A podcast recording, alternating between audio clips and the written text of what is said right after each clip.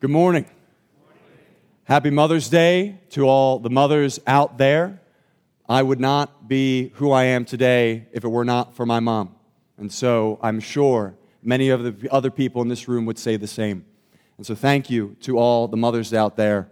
You have one of the most important jobs in the world and often goes unappreciated. So we're grateful for you.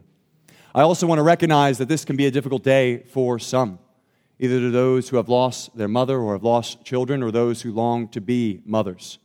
And so we want to just say thank you for being here with us today. We're grateful that you are worshiping with us. God sees you, we see you, and we're grateful you're here. Now, it's a privilege to preach to you today. I love this church. I'm grateful to be a part of this body, and I've been praying that this message would be challenging and edifying to you all. If you have your Bible, please open with me to Matthew chapter 25, and we will be reading verses 14 through 30. If you do not have a Bible, there should be one under the seat in front of you. If you do not own one, that is our gift to you. You can find Matthew's location in the table of contents. And when you get to that book, the large numbers are the chapter numbers and the small numbers are the verse numbers. We are again in Matthew chapter 25, verse 14. As you're turning there, I wanted to give a little bit of background for a short introduction of myself for those that may not know me. My name is Sean Howat, and I have been a member at Christ Church West Chester since June of this past summer. I grew up in Thornton, Pennsylvania, and around the age of, uh, or around 2009, God saved me. I went to Bayard Rustin High School down the street, which public school, I know, I'm a bit of a bad boy, but it was a great time. And through a series of events, the Lord brought me to Liberty University, where I did undergrad and seminary. After graduating seminary, I was an associate pastor at a small church in Ridley Park. During that time, I was also working with a local handyman and renovating houses with my dad. I really enjoy juggling things. After about two years, I had the opportunity to step into my current position, which is the assistant chaplain at Williamson College of the Trades. Williamson has been described as one of the best kept secrets in Delaware County. A little bit of background on the school Williamson was started by a Christian in 1888. And the mission of the school is to give financially disadvantaged young men the opportunity to learn a trade for free. If you're accepted at Williamson, you receive a full scholarship room, board, everything for all three years. The only thing students pay for are their books and tools, which they get to keep. And if a student makes it through this program, we have multiple career fairs where around 120 to 140 companies come to hire our 75 seniors and give internships to our underclassmen. The school has changed so many lives. We have members of our board, the Board of Trustees of Williamson, whose parents or grandparents came from financially difficult backgrounds and then went to Williamson, and generations later, their families are now millionaires. We not only care about training Williamson men in their trade, but we also to secure their financial future, but we also seek to develop their character as well. They start every morning in chapel, sitting under God's word. Our faculty and staff are committed to mentoring and caring for the students. And as the assistant chaplain, I have the privilege of mentoring these students counseling them, leading Bible studies, preaching in chapel, and also leading community events. I love my school, and it's a privilege to be a part of its mission. But the reason that I tell you all this is that I need your prayers, my church family. I love what I do, I love my men, but it is challenging at times. The majority of our students are not Christians. And so if you think of us, please pray that the Lord would bring to salvation these students at Williamson. We need your prayers. Now, most of my preaching is done in chapel at 7:30 in the morning to a bunch of half asleep college men. So this is a refreshing change of pace. It's good to be here. Before we read our text today, I want to pray and ask for God's help. Please join me in prayer. Lord, we thank you for your word. We thank you that it is truth, and we thank you that we have a gospel to preach. I pray that you be with me as I uh, give the word to Christ Church West Chester, Lord, and I pray that you help us all to receive it and that through it we will be molded more into the image of your Son, Jesus Christ. Please be with us today. In Christ's name I pray. Amen. Now, the passage we are looking at today is one of my favorites, though, if you spend enough time with me, you'll find that I say that about many passages. So, it may not mean much to some. However, this passage in particular has deeply impacted the way that I live and view life. We will be reading the parable of the talents, and I'm excited to share with you a few truths that are found in this text. I hope that it will encourage and challenge you as it so often does for me. Whenever I feel like I am losing focus on what is important, I return to this text. For those who may have not heard the term before, a parable is a fictional story used to convey a lesson. They were often used by Christ throughout his teaching. We have not been studying Matthew, and so a little bit of background on the parable and its surrounding context. The parable of the talents was preached by Christ at the end of what is referred to as the Olivet Discourse. It is called this because it's the teachings that Jesus gave while on the Mount of Olives. The Olivet Discourse is recorded in Matthew 24 and 25 and was given in the final weeks of Jesus' life, the final week of Jesus' life. The main subject of this teaching is the end times and what to expect when Jesus returns. Christians believe that one day Christ will return to judge the world. I believe that Matthew, the author of the gospel, includes this teaching here intentionally. It is the final teaching of Christ that Matthew records before he records the arrest, crucifixion, and resurrection of Christ, as well as the Great Commission. I believe that Matthew wants his readers to know that Christ will return before they read about his final days on earth. The Olivet Discourse includes many warnings and parables given about what those days will be like. Matthew placed the parable of the talents between two other famous and significant passages. If you look above the parable of the talents, you will see the parable of the ten virgins which is where Jesus' message is that we must be prepared for his second coming. This parable tells of ten virgins carrying lamps who are waiting for the arrival of the bridegroom and the beginning of a wedding feast. Five of the virgins were wise and brought extra oil for their lamps. Five were foolish, and they did not. When the bridegroom arrives, the foolish ones had to slip away to buy more oil, and they end up locked out of the wedding feast. The point of this parable is being prepared for the return of Christ for no one knows the day or the hour that he will return. Immediately following this parable, if you look at the next passage down, it's an explanation of what the final judgment will look like. In it, Christ is depicted as a judge who will separate the people of this world as a shepherd separates the sheep from the goats in his herd. It tells us that in the end, all the people of this world will either go on to inherit the kingdom of God prepared for them before the foundation of the world or into eternal life or sorry, eternal fire prepared for the devil and his angels. The two groups are distinguished by their faith in Christ and by the way they did or did not serve Christ by caring for the poor, thirsty, and hungry in this world. This passage is a sobering reminder that in the end, everyone in this world will either go on to eternal punishment in hell or eternal life with God in the new heavens and the new earth. These passages help us to understand the placement of our text today. The text before our passage explains that we must be ready for the return of Christ. And the text after is about what the judgment will look like when Christ returns. And in between these two passages, Matthew places the parable of the talents, a parable illustrating what God expects from us while we wait for his return in judgment. Please look at this text with me, beginning in Matthew chapter 25, verse 14. Matthew writes, under the inspiration of the Holy Spirit, and he speaks to us with the same authority as if Jesus Christ himself were here speaking today.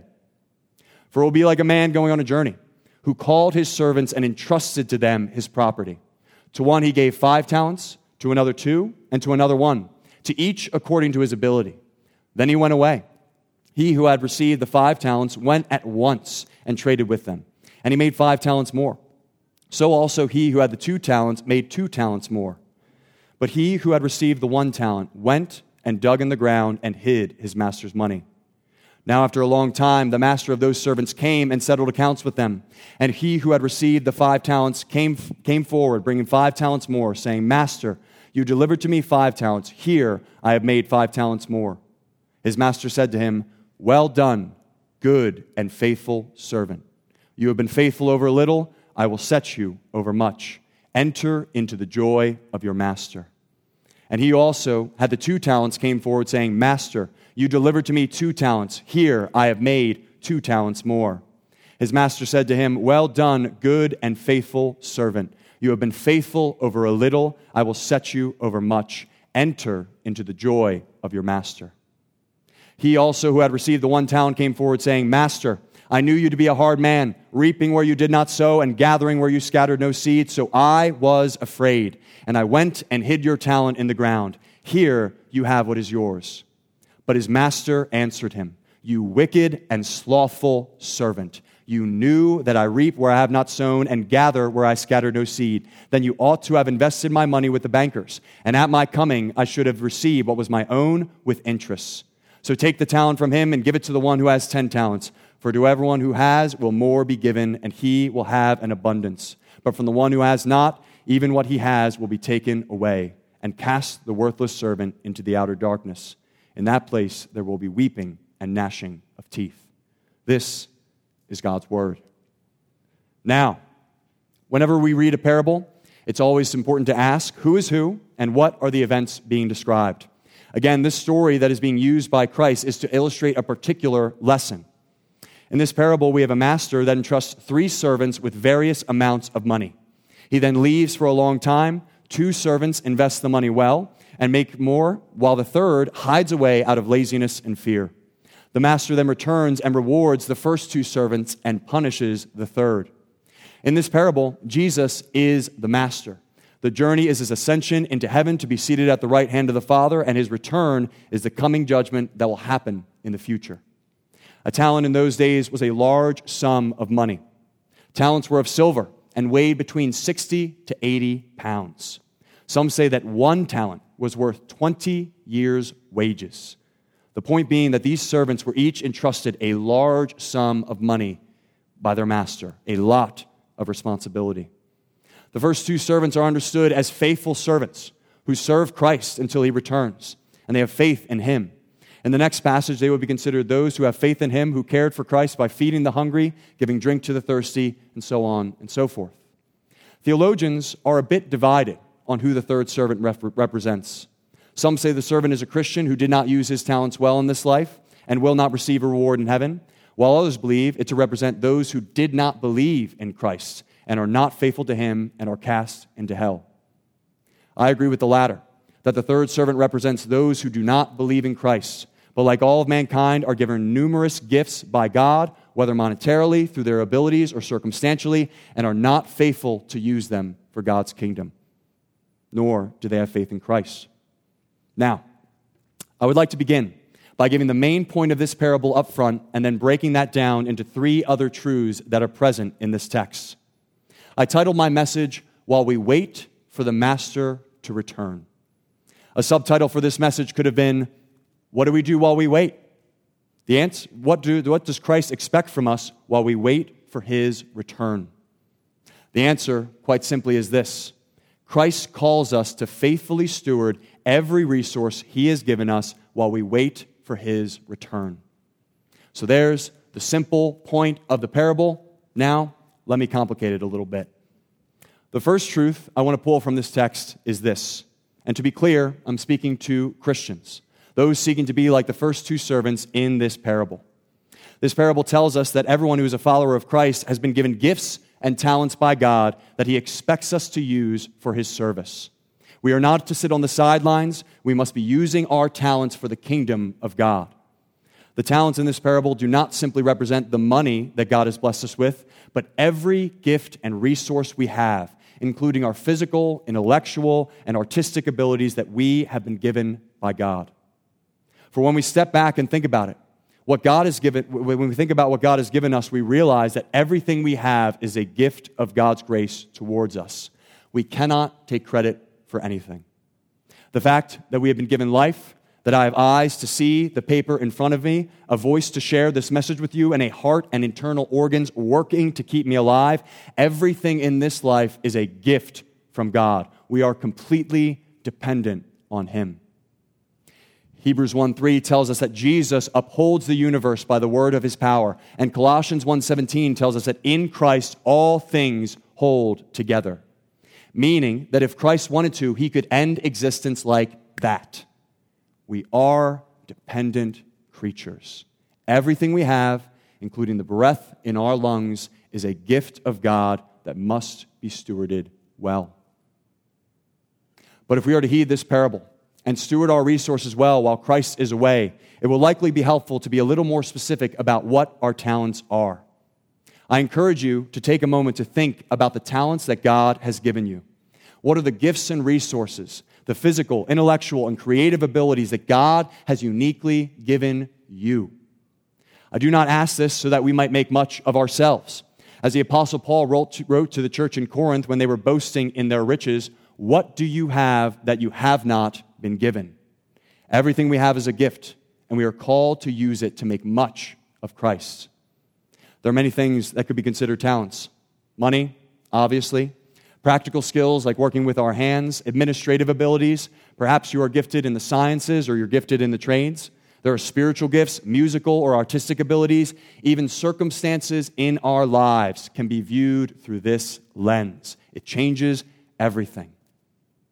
I remember when the Lord taught me to view my singleness as a talent that should be faithfully stewarded. This is a bit of a soapbox of mine, especially in Christian circles, but I always emphasize with people that singleness is not a curse. Singleness is not a curse. And when I say that, I do not mean to trivialize the difficulties that come along with singleness. But I think we miss out on so much of what God wants for us when we view singleness as a disease that needs to be cured or a problem that needs to be remedied. When I talk with people about this point, I always emphasize that both marriage and singleness are great things of God, that each come with their unique joys and difficulties. In singleness, there is incredible freedom. A single person can pursue and do things for the Lord that married people cannot. There is so much good that can be done in the freedom of singleness. There are difficulties as well, such as loneliness and temptations towards selfishness with one's time. And then in marriage, there's the beauty of deep connection, sharing your life with someone, and the potential to raise up a family in the Lord together.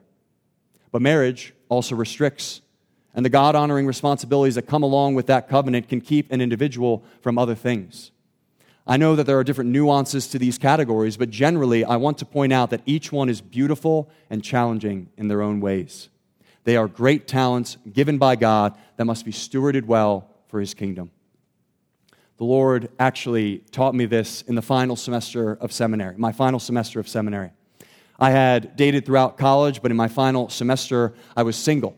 And I decided that I really wanted to focus on that and soak in my last few months of school. At that point, I'd been working myself pretty hard. I had been taking 12 to 15 credits a semester, working part time, and along with a friend, I oversaw the ministry of a hall of 70 men. Again, I really enjoy juggling things. But in my final semester, I thought to myself, why don't we cut back a little bit? See what happens. Let's see what happens with that.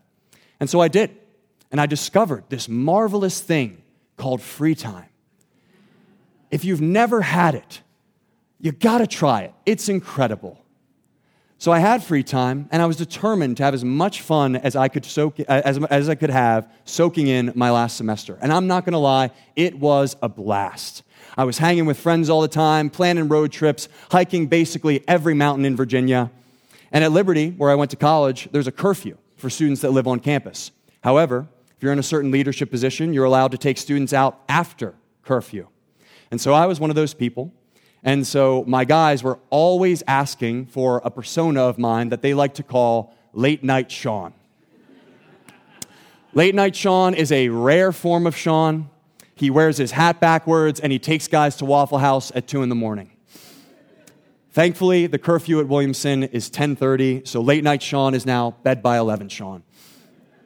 But at that time, my friends were getting late night Sean all the time, which no one needs that much Waffle House. But it was still enjoyable.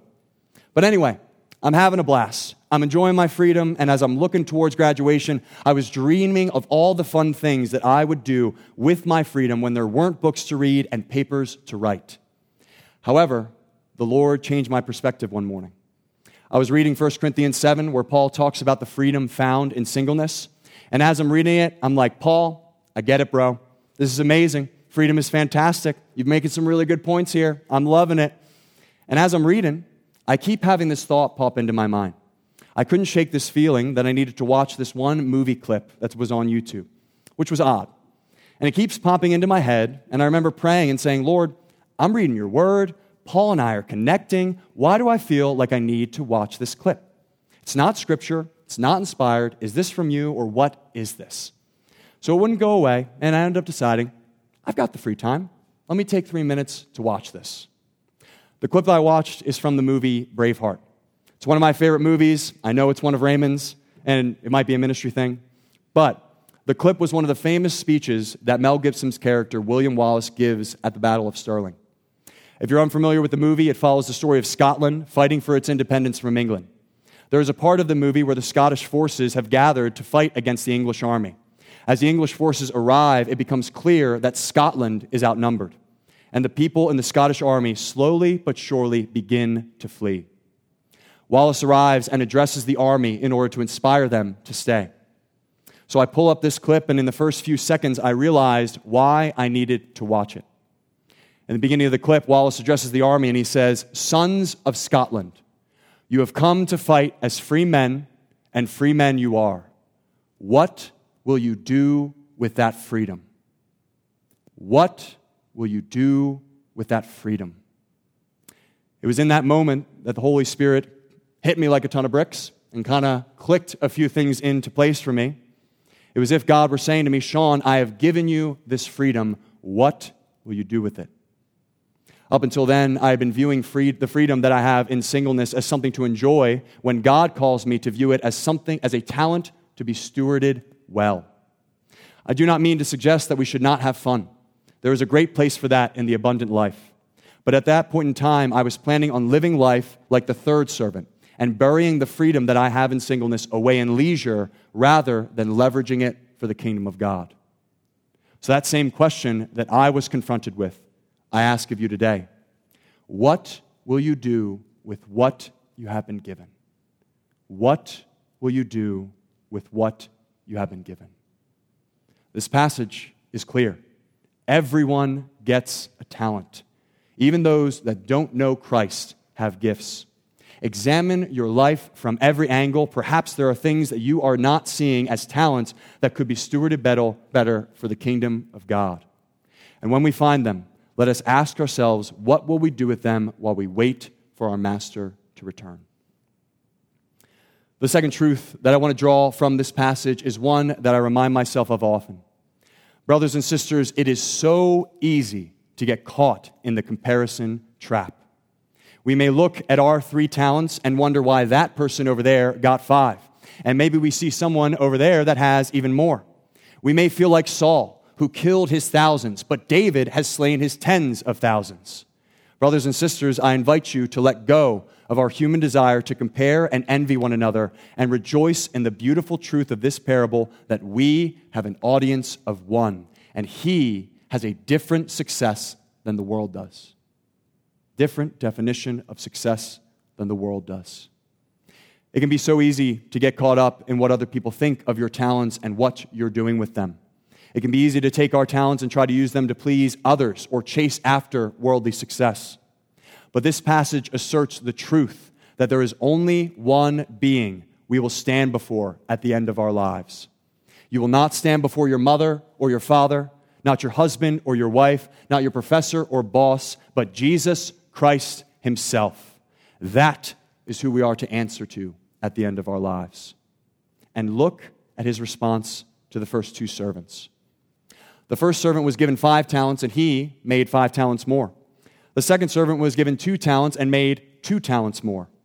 Those two servants were different in what they were given and what they produced.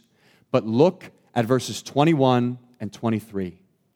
These verses contain the responses to the first two servants, and you may note that both responses are identical. The response of the master is identical for both.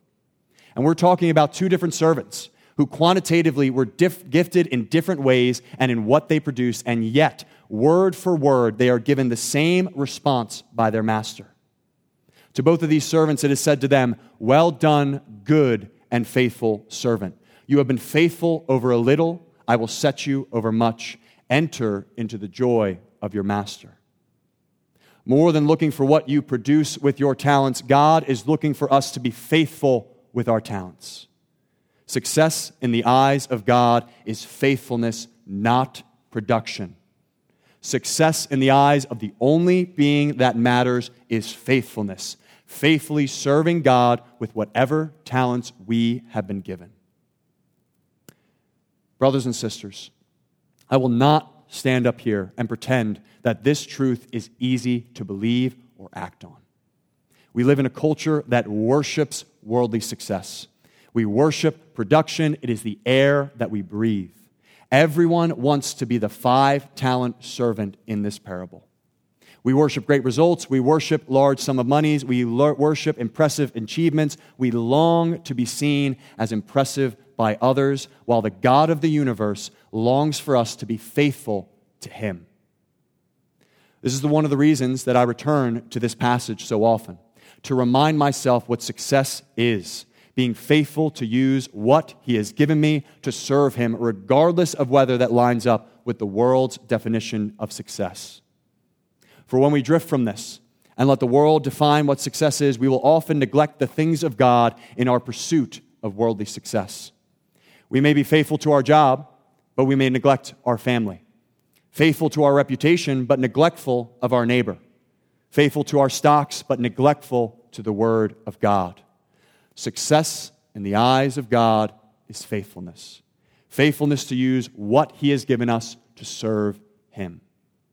We need to remind ourselves of this, of who we are going to answer to at the end. It is so easy to work to hear well done from others rather than well done from our Lord. So, when we take an inventory of the talents that God has given us, let us not look to the right or to the left in jealousy at what others were given or seek to use our talents for worldly success, but rather fix our eyes on Christ and faithfully steward what we have been given until he returns. To leverage what we have, as Charles Spurgeon says, for the glory of God and the good of souls. A little practical point that I would add on to this truth. If you're unsure of what to do with your talents, you've taken your inventory, you know you have them, but you don't know what to do, remember what God commands. We are commanded in Matthew 6:33 to seek first the kingdom of God and his righteousness, knowing that everything else will be added to us because of that. My old pastor had a great way of explaining this verse by saying that when Christ says to seek first his kingdom, he means to concern yourself with the things that concern him. Fulfill the great commission and use your talents to spread the gospel to all nations. Follow the two greatest commandments love the Lord your God with all your heart, soul, mind, and strength, and love your neighbor as yourself. These commandments may at times seem too broad and general, but I believe that this is part of the joy of the Christian life. We are told to share the gospel, love God, and love our neighbors, and we have the privilege of filling in the blanks of what that looks like. Go to Japan. Go to the Middle East, go to Kenya, go across the street and share the gospel with your neighbor. Start a nonprofit, donate money to a mission agency, serve your church and local food pantry, adopt and foster, be a faithful witness in your workplace, and be bold with Christ with your friends. Brothers and sisters, and credit to Pastor Kevin DeYoung here, I believe that God is sovereign and has a specific plan for each of our lives. But nowhere in Scripture does he promise to reveal that plan beforehand. Let us not stress or get caught in indecision over finding specifically what God wants us to do, but let us instead get to work. Erring on the side of action, for God is sovereign and will get you where he wants you to go. Let's look at our talents and do something that leverages them for the glory of God and the good of souls while we wait for our Master to return. And finally, the third truth I have already mentioned, but I want to examine it more, much more closely. This is the fact that we will all stand before God one day. We will all stand before God one day. The master gives these servants his gifts with the intent to return one day. I love the way one commentator puts it, where he said that we are waiting for verse 19 and living in the previous few verses. Verse 19 tells us that after a long time, the master of the servants came and settled accounts with them. We are in that long time. We are waiting for our master to return. And scripture tells us that we will stand before him and give an account for our lives when he does return. 2 Corinthians 5:10 tells us that we must all appear before the judgment seat of Christ, so that each one may receive what is due for what he has done in the body, whether good or evil. This will happen. This is a reality that everyone in this world will experience, whether you're a Christian or not. And I believe that this reality can invoke two responses in us. One is that it can scare us. It can scare us. If we read this passage and find ourselves connecting with the story of the third servant, it should scare us. And if that is you today, I urge you to trust in Christ. Repent of your sins and believe in the gospel, recognizing that you are a sinner, but God sent his son, Jesus Christ, to live the life you could not live, die the death that you deserve, and rose again from the grave, and is now seated at the right hand of the throne of God. Trust in Christ. We cannot use our talents in a way that pleases God without the saving work of the Holy Spirit and his work in us to bear fruit. Without trusting in Christ, even the most righteous deeds that we do before the Lord are, as Isaiah 64 6 puts it, like a polluted garment before him. If you have not repented of your sins and believed in the saving work of Christ, I invite you to trust in Christ. Trust in Christ so that you may not be cast into hell like the third servant, but rather commended for your Holy Spirit enabled life like the first two. If you want someone to talk this through with, please find myself, one of the elders, or any of the members at the end of this service and ask them what you must do to be saved from your sins, what you must do to know Christ. We would love to have that conversation with you. Returning to our parable, we must take the cautionary tale of this third servant seriously, the Christian and the non Christian alike. For brothers and sisters, I am sure that there will be nothing more terrifying than standing before God at the end of our lives and realizing that we have wasted it. I'm always struck by one of the final scenes in the movie Schindler's List. If you haven't seen the film, feel free to plug your ears, but the movie is older than me, so most of you in this room have had a bit of time to see it. Schindler's List tells the true story of a man named Oskar Schindler, who was a businessman during World War II in Nazi Germany. As the war was raging, Schindler was profiting off the war and was spending his time partying and socializing while millions of Jews were being exterminated. Eventually, Schindler has a change of heart and began saving Jewish people by employing them in his company. In the end, he saved 1,100 Jews from dying in concentration camp. There's a powerful scene at the end of the movie when the war is ending and Schindler needs to flee. As he is preparing to depart, he is saying his goodbyes to the Jewish people he saved. The scene shows him surrounded by hundreds of people, and as he says goodbye to his assistant, Schindler begins to break down. He looks around at his remaining possessions, including the car that he is about to use to flee, and he realizes, as he states, I could have got more out. I could have got more out. Schindler begins to sob and states, If I made more money, I wasted so much money. His assistant tries to reassure him that he did enough, but Schindler breaks down, repeating over and over again that he could have done more. Brothers and sisters, we do not want to get to the end of our lives and realize that we could have done more. The famous missionary Jim Elliot once stated When you come to the end of your life, make sure that all you have left to do is die. Let us not waste what God has given us. We are sinner saints that will mess up and leave things undone, and God is faithful to work through our sinfulness, but let us live life intentionally. And in this charge, I do not want to lay a weight too great upon us. I do not want us to think that, the Christ- that in the Christian life there is no room to relax or enjoy ourselves. This earth is beautiful, and it is filled with good gifts that have come down from the Father of lights. We glorify Him by enjoying these good gifts, but our enjoyment should flow from a place of taking this life that we have been entrusted seriously.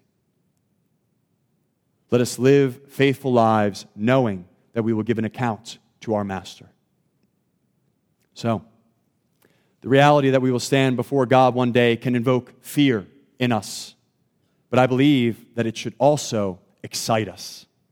For one, this means that our King is coming back for us. Brothers and sisters, our King is coming back, and that is a reason to rejoice. He has promised to return, and our King, our God, has never broken a promise.